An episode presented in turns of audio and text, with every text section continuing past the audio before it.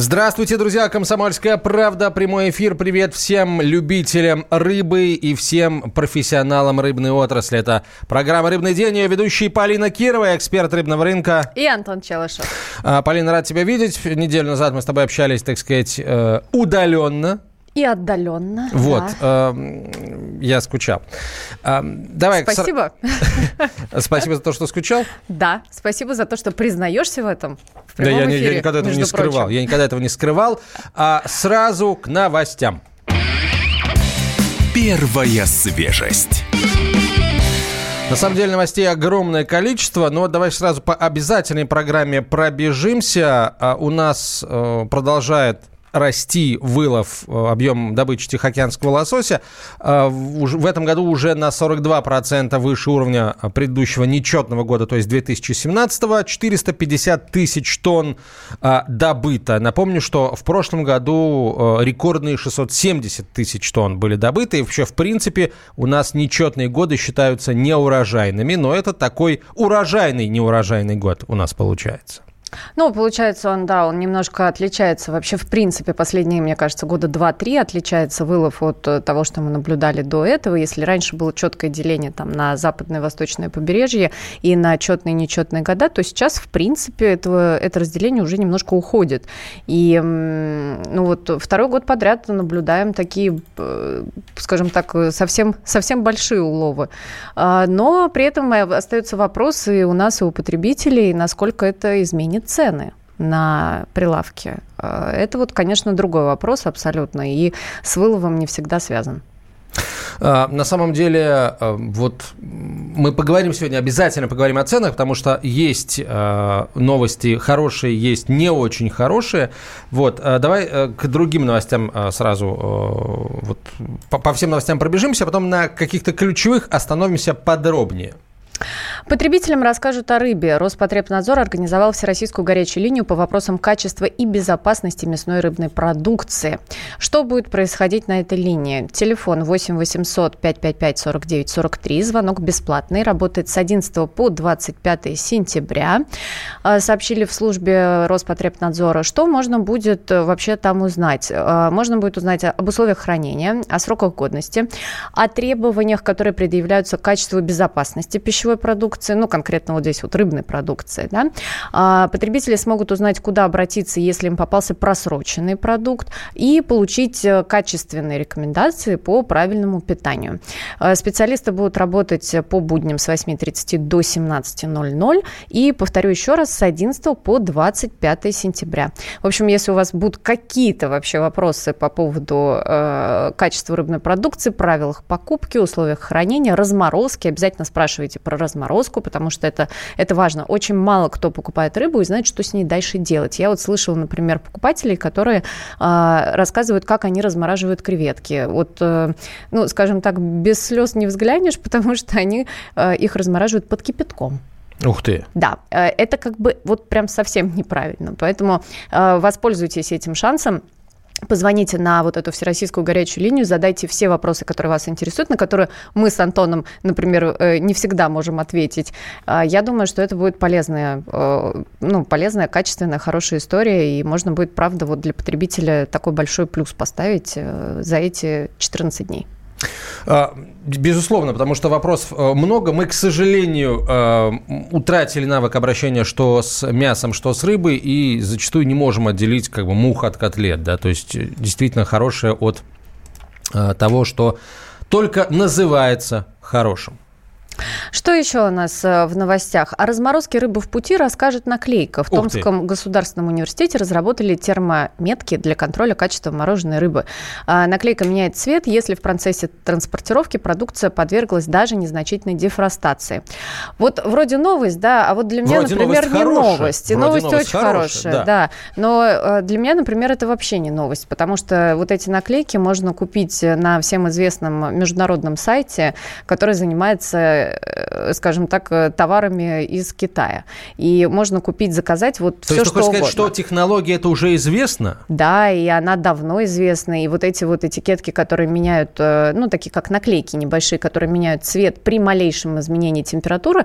То есть можно купить этикетки, которые меняют температуру при там, минус 18, можно те, которые в нулевке меняют, можно, ну, в нуле, можно те, которые в плюсе поменяют температуру. То есть можно с логотипом заказать. То есть это, э, ну, вот я не знаю, может быть, они что-то ну, э, такое может... сверхъестественное придумали, да, но да, вот, вот этих наклеек, пожалуйста, надеяться. полный рынок. Слушай, а почему э, я, например, не вижу таких наклеек в, на упаковках с рыбой? Я вот я не знаю о том, что они в принципе могут быть, и то, как они, какую информацию, какую пользу они могут принести, я не знаю об этом. Эти вот. наклейки используются в оптовой, э, в оптовой торговле и при логистике, которая касается именно оптовых партий.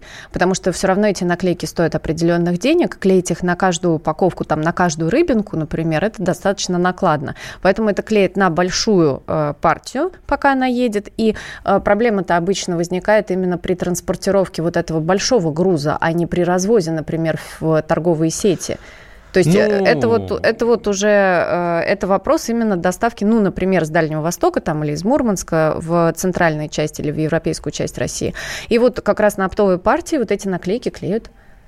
На самом деле э, что там клеят на оптовой партии, меня как потребителя рядового не очень интересует, потому что я в, в любом случае не буду знать эту информацию. Да? Где гарантия, что, э, э, так сказать, оптовик, получив эту партию с наклейками, э, которые показывают, что имела место дефростация, не пустит этот товар в продажу. Никаких гарантий здесь для меня, как для потребителя, нет. Поэтому мне нужны наклейки на каждой индивидуальной упаковке. Нет никаких проблем, с моей точки зрения, в том, чтобы э, на стадии производства Э, там там, на Дальнем Востоке, это на упаковке клей. Да, ты мне сейчас скажешь, что далеко не все предприятия, перерабатывающие на Дальнем Востоке, пока могут э, прям конечную продукцию уже изготавливать и отправлять в, в центральную Именно Россию. Именно это я тебе скажу. Да, но, э, но ситуация это с мертвой точки сдвигается. Э, заводы открываются один за другим. Вот в рамках ВЭФ открыли, запустили в работу крупнейший в России рыбоперерабатывающий завод. Он, кстати, появился на Шикотане. Это очень разозлило японцев японцев, но нам как бы по барабану э, то, что японцы злятся. Действительно, там, э, по-моему, холодильные мощности на 5000 тонн на этом заводе. Вот, он будет заниматься и пелагической, так сказать, рыбой, э, иваси, и скумбрией. Ну, видимо, под иваси по большей части он заточен, потому что иваси, приход иваси э, увеличивается и будет увеличиваться еще лет 20. То есть тут инвестиции абсолютно оправданные. Ну и, собственно, всеми другими видами тоже он будет заниматься. Вот, поэтому э, вот по-моему, сегодня какой начало? 12 Сегодня, собственно, известный производитель еще один открыл крупный завод в Большом Камне.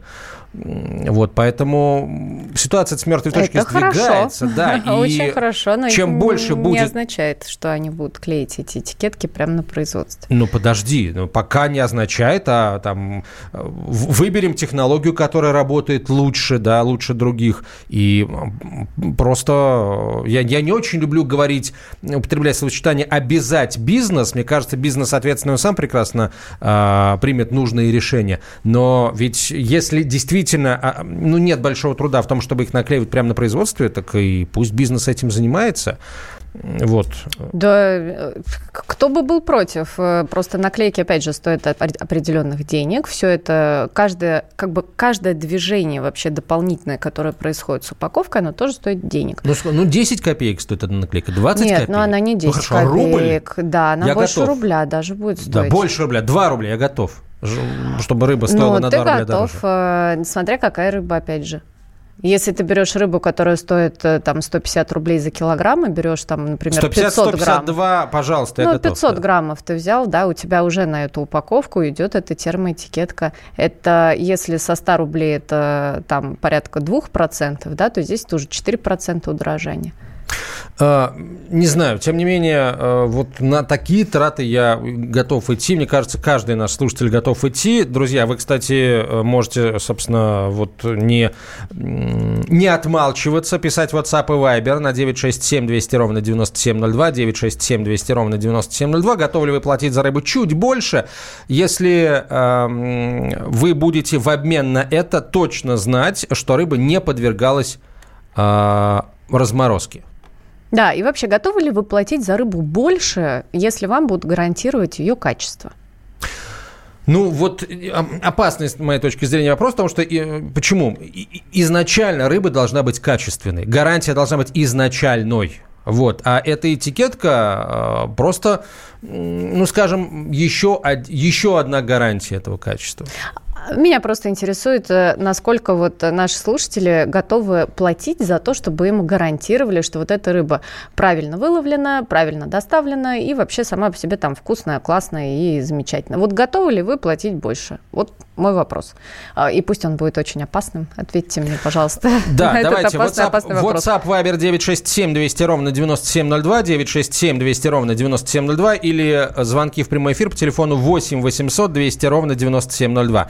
8 800 200 ровно 9702. Нам пишут слушатели, привет оптимистам, Азия сожрет все. Да пусть ест Азия. Главное, чтобы и мы ели тоже. Э, если будет э, наполнен, да, насыщен российский рынок, то ради бога, пусть и на экспорт это все уходит, но пусть просто объемы в денежном выражении этого экспорта растут. Пусть мы не сырую рыбу поставляем, а уже мороженую, готовую.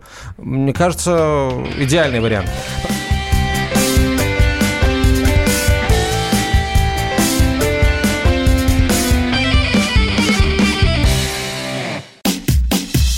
Накал страстей на радио «Комсомольская правда».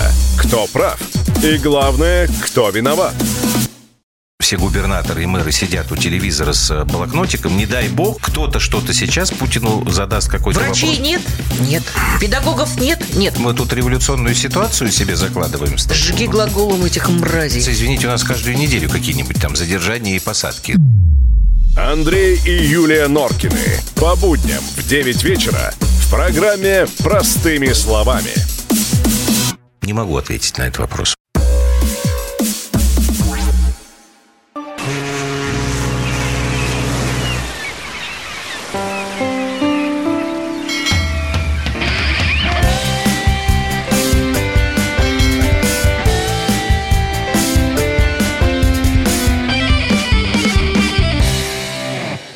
Продолжаем разговор о, о рыбе. Полина Кирова, эксперт рыбного рынка, я Антон Челышев. Друзья, мы э, говорим о... Сейчас говорим о термонаклейках, которые вполне вероятно э, могут появиться на упаковках с рыбной продукцией. И показывают они, размораживалась рыба или нет в процессе доставки от, э, так сказать, хотелось бы надеяться, от завода на Дальнем Востоке к, до нашего прилавка. На Дальнем Востоке или, например, в Мурманской области. Про север европейской части России тоже помним, любим, ждем, уважаем и едим.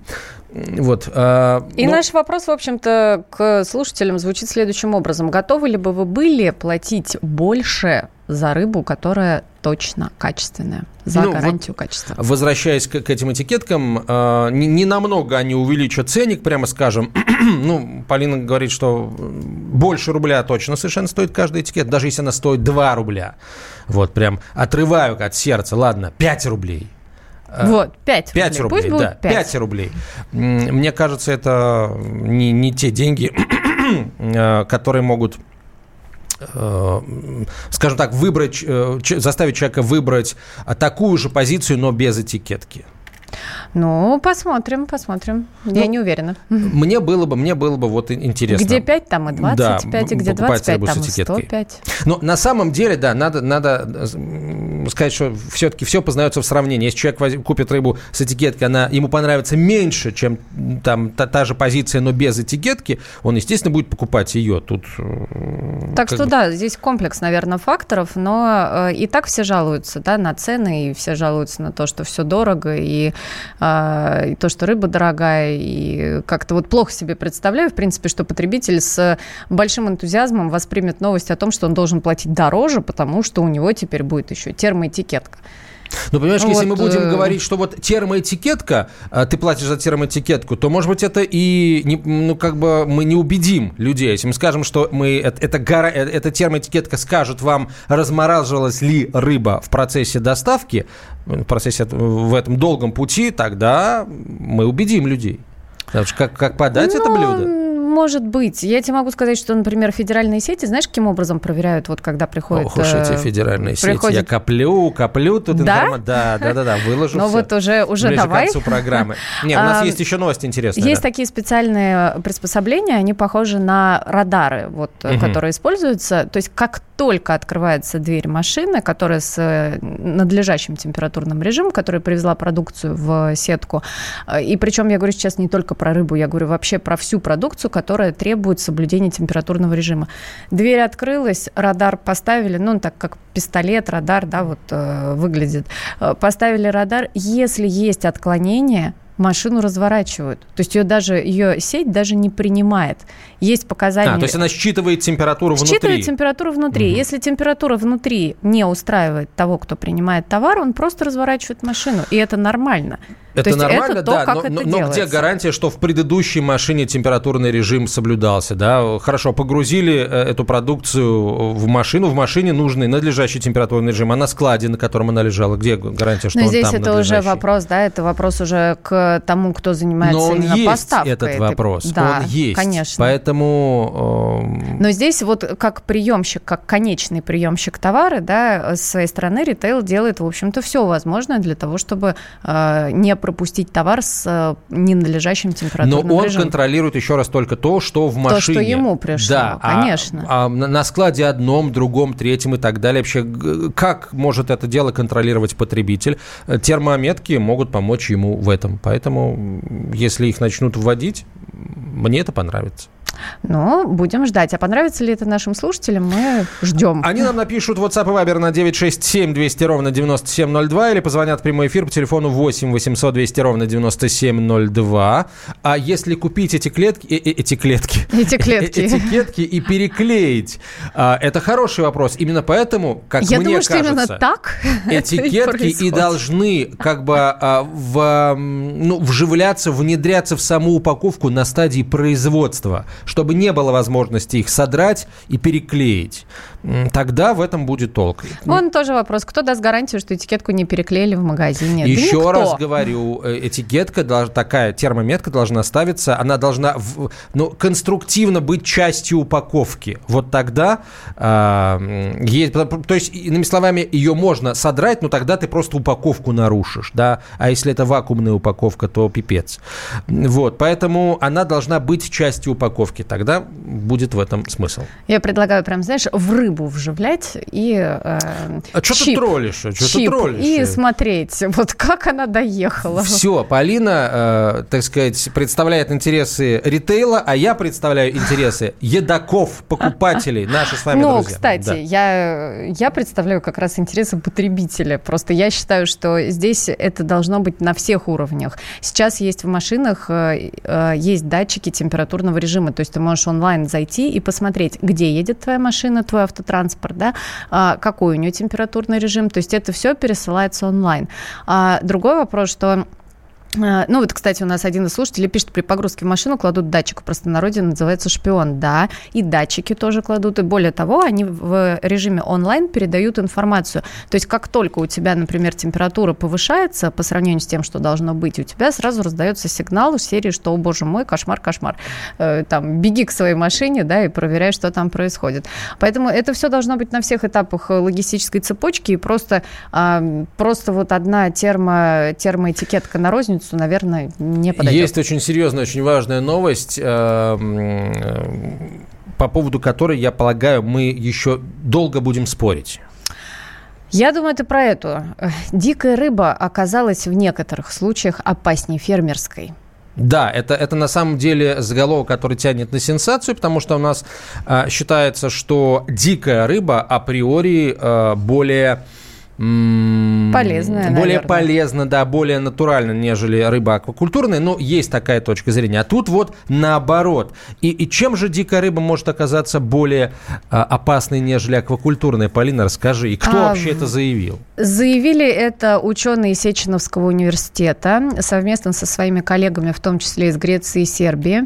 Они исследовали полихлорированные бифенилы. Это органические соединения, применяющиеся в производстве конденсаторов, трансформаторов, ламп, красителей и так далее. Которые попадают в воды Мирового Да. океана и, соответственно, И откладываются да, в тканях рыб. И являются стойкими к разложению. Они очень долгое время сохраняются в воде и почве и могут образовывать еще более опасные диоксины, которые через воду попадают в рыбу и через рыбу, соответственно, в организм человека.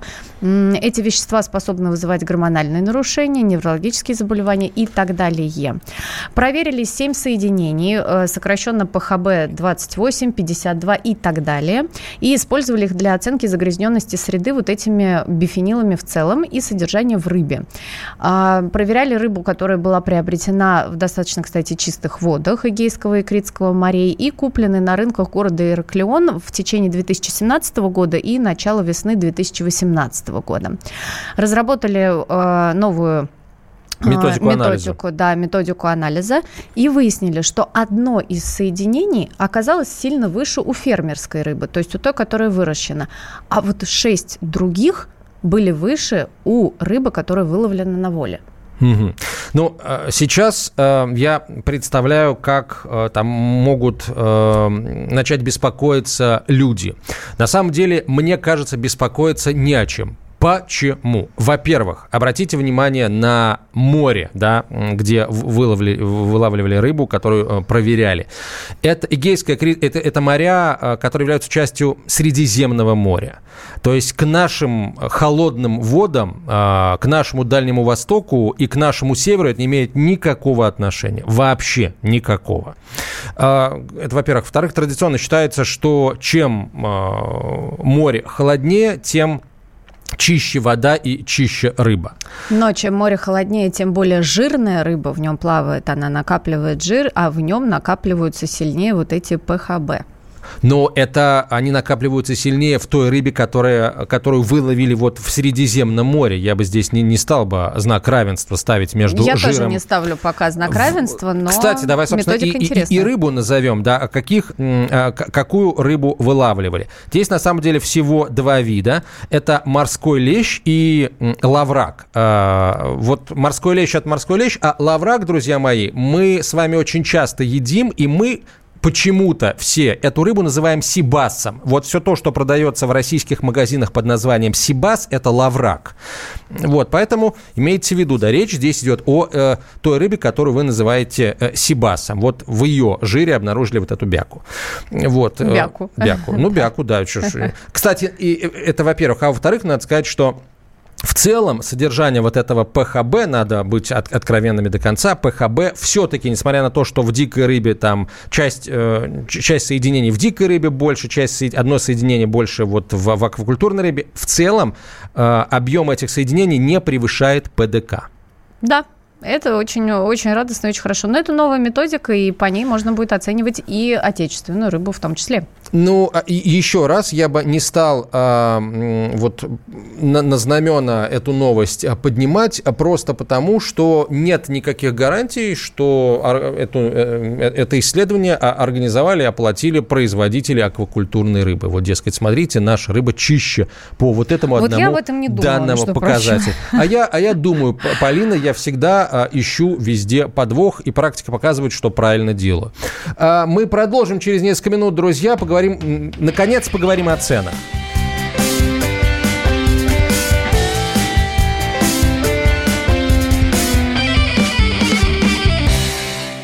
Лучше и сто раз услышать, и сто раз увидеть. Наш эфир на YouTube-канале «Радио Комсомольская правда». Для всех, кто любит по-разному. И ушами, и глазами.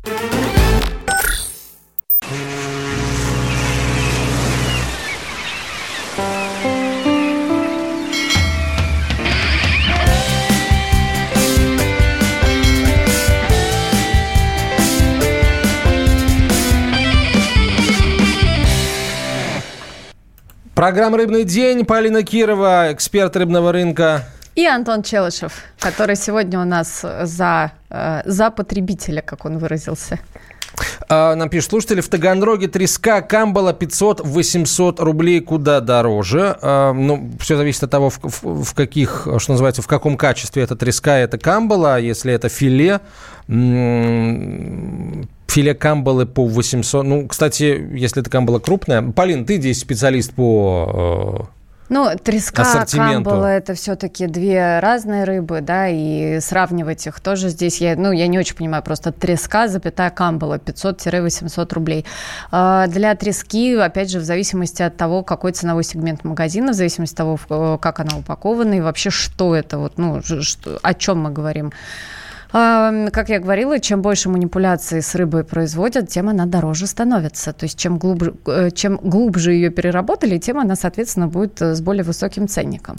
Поэтому здесь, э, уважаемые слушатели, давайте конкретику. А, я поняла, что в Таганроге не готовы платить за дополнительные этикетки, между прочим, как я и предполагала. Я солидарна, потому что, ну, как бы уже сейчас возникает очень много вопросов по поводу политики ценообразования образования и цены конечной продукции. А, вот, Хочется платить меньше. А хочу к, к ценам перейти, потому что, как я уже говорил неделю назад, общался на Восточном экономическом форуме с э, примерно полутора десятками э, специалистов. Это и генеральные директора компаний, владельцы бизнесов, это и представители госструктур. И все на самом деле сходятся в одном. Сколько бы рыбы не поймали, как бы качественно и как бы э, хорошо ее не переработали, сколько бы рыбы не доставили в центральную часть России, э, все равно э, цена э, на рыбу пока пока зависит от позиций э, э торговых сетей. И один из э, моих собеседников прямо сказал от жадности торговых сетей. Поэтому э, можно ли каким-то образом вот диктат торговых сетей э, преодолеть? Это главный вопрос. И пока, насколько я понимаю, ответа на этот вопрос у э, рынка нет но делается все для того, чтобы он нашелся, консолидируется потихонечку как рынок. Мне хочется с тобой поспорить так сейчас. прошу, прям, вот прям, да? Зачем ты здесь, Полина? Чтобы спорить с тобой, правда? А, вопрос номер раз э, во всей этой ситуации, да?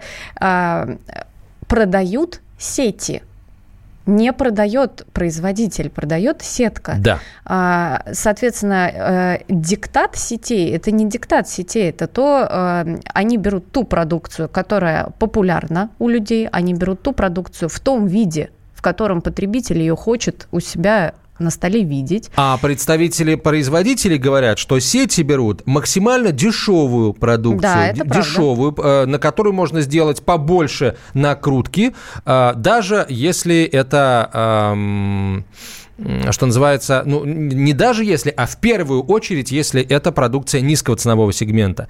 Вот, нужно взять его максимально дешевле, накрутить и, э, собственно... Я вот... напомню тебе, что все производители хотят, чтобы у них забирали крупным, огромным, крупным оптом. А, я сейчас без названий, но ты же понимаешь, что, и я думаю, наши слушатели тоже понимают, что федеральные сети, которые распространены по всей стране, это сети эконом-сегмента, это не сети а премиальный сегмент, сегмент, да, или там супер высокий, а о какой дорогой продукции, мы, ну, о какой вот более качественной, более дорогой продукции мы можем говорить, если у нас всего две сетки по стране, и они, ну, вот такие вот прям масштабные, да, которые могут быть интересны для производителей этой рыбы, а, которые могут забирать этот объем, и они обе в эконом-сегменте.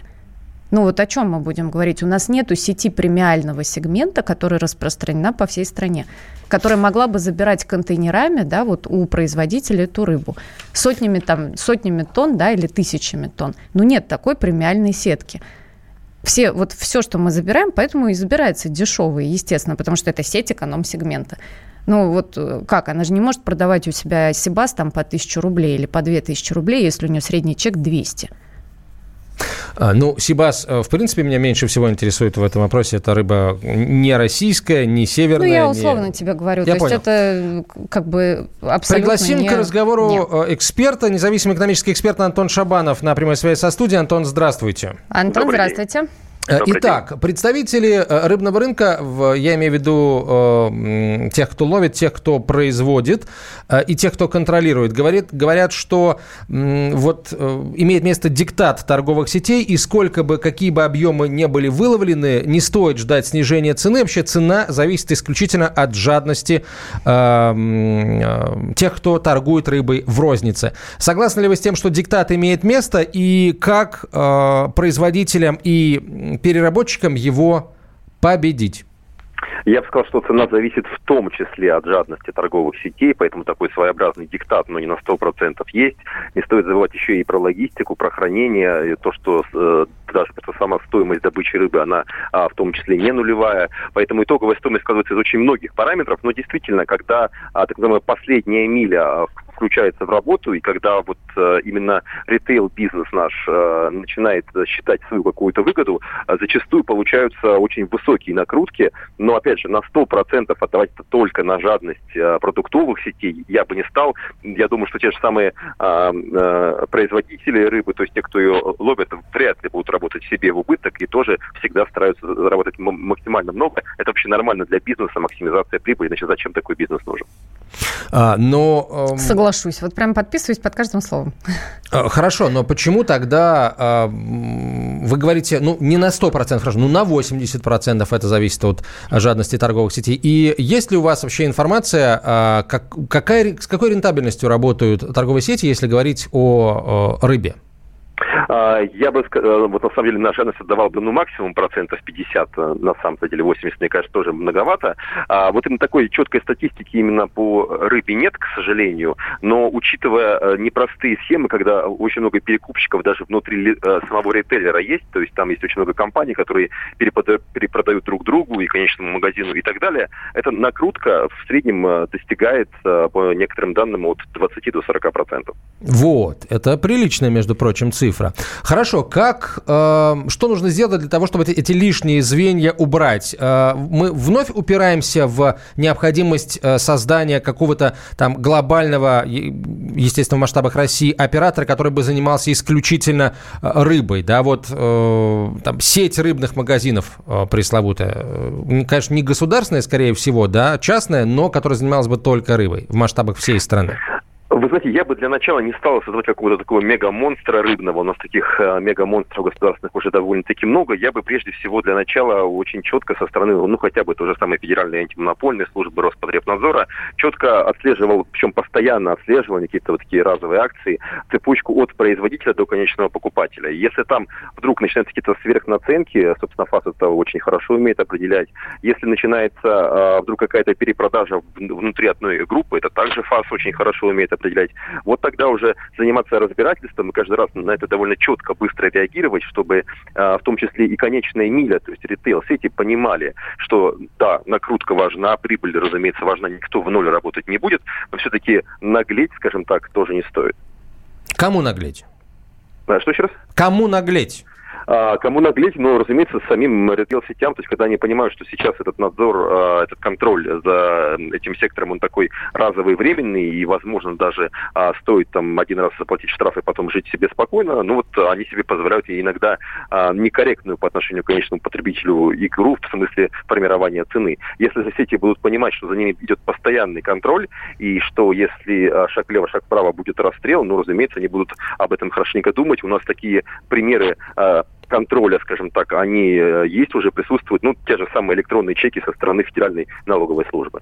А вы считаете, Антон, что 20-40% наценки в последней миле, это что, это много? А, вы знаете, это, во-первых, зависит от бизнеса, то есть это все-таки low-cost, э, какой-то такой нижний сегмент, либо какой-то такой же private, скажем, да. Э, это э, немало, по крайней мере, потому что не стоит забывать какую-то реальную картину мира. Можно поставить и 300% наценки, но если а, экономические данные говорят о том, что у нас сейчас реально располагаемые доходы населения падают, просто кто это будет покупать? И тогда эта рыба, чтобы она просто не стухла, она просто вообще изначально это будет уходить за рубеж, и получается что у нас тогда еще и цен особо интересных не будет, и рыбы самой внутри страны не окажется. А что нужно сделать, а, как консолидироваться производителям и переработчикам рыбы, но зачастую производитель и переработчик это вот одно и то же юрлицо, для того, чтобы начать разговаривать с сетевым, с ритейлом а, на равных? У нас 30 секунд. А, очень сложно говорить на равных, потому что за место на полке борются очень многие. Им нужно всегда а, предлагать просто более выгодные предложения, но опять же здесь нужен дополнительный контроль со стороны государства, чтобы каких-то неравных условий у производителей также не было.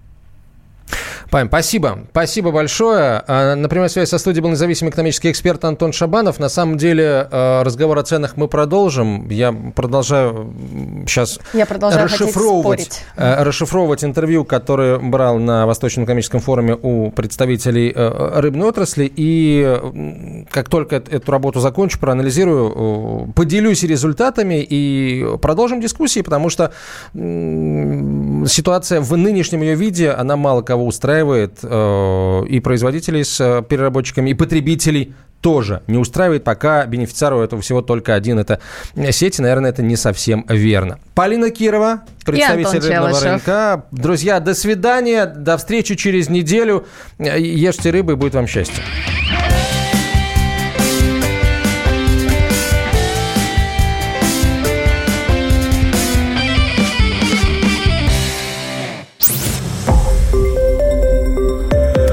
Радио «Комсомольская правда».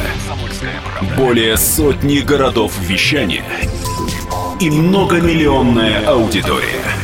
Киров 88 и 3 FM. Эм. Ижевск 107 и 6 FM. Эм. Новосибирск 98 и 3 FM. Эм. Москва 97 и 2 FM. Слушаем всей страной.